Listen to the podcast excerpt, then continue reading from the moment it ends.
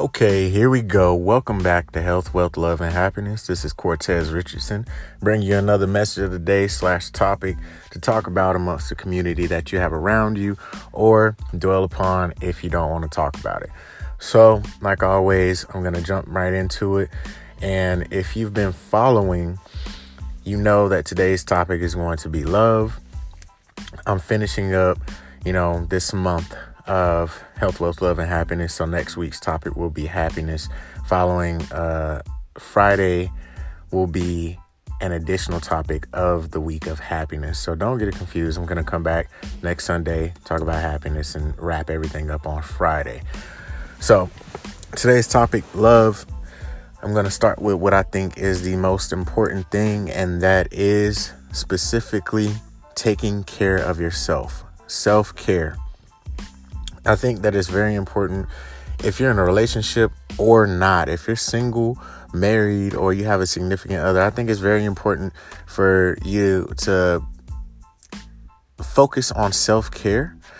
And I think that's important because if you can't take care of yourself, then that's a that's a big red flag. Um, and if you're single, and if you're, you know, taking care of yourself, you're able to do that. You get more in tune with the things that you find important.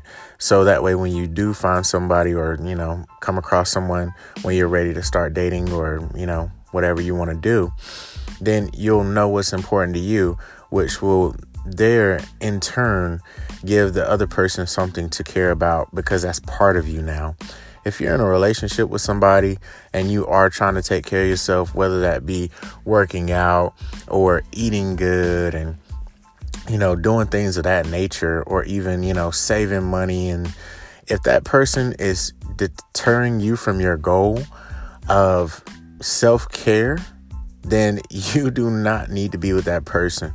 I'm not saying just jump off the bat and just say, "Okay, it's over," because love is a work in progress and it's a two way street because I'm getting tired of so many people who actually take care of themselves, who are trying to do the right thing, and you know, they're with someone who tells them, Oh, you're doing too much, you're too extreme for me, or I just don't like when you do that, or I don't like the fact that you're doing X, Y, and Z. At the end of the day, you have to think is that person really there for you? Because if you can't take care of yourself, then how are you to take care of them? And if you're with somebody who you're able to take care of, but you can't take care of yourself because they're kind of having conflicting issues with you doing so, then that's a conflict of interest for you to be in that relationship.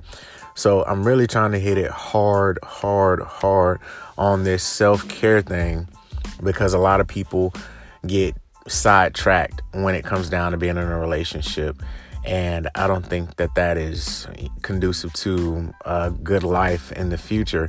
And I think that most people should, like I said, love is a two way street. Most most people should compliment each other.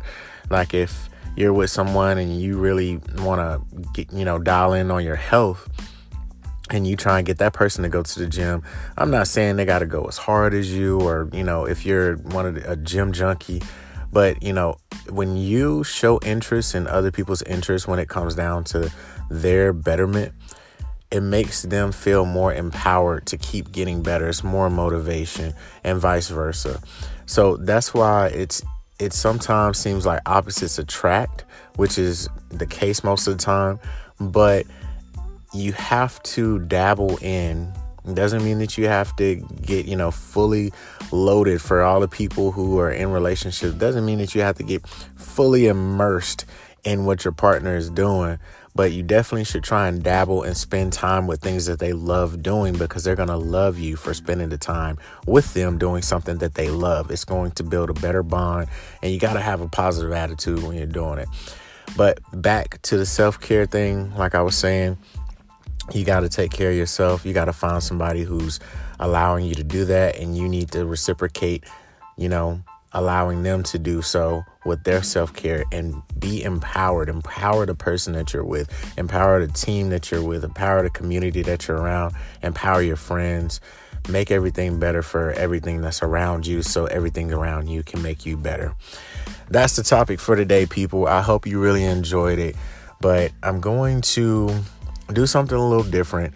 Um, Anchor is allowing the podcasters to actually accept um, donations for anybody who is listening. But the thing is, is I'm going to have to stop doing the daily music pump up for obvious reasons. I can't monetize the podcast if people are, you know, gonna try and sue me for using their music pretty much. So I'm gonna have to stop doing that. I hope that you guys still find something to listen to after listening to the podcast that's gonna kind of uplift your spirits and get you started on your day, or you know, if you listen to it at the end of the day, help you wind down.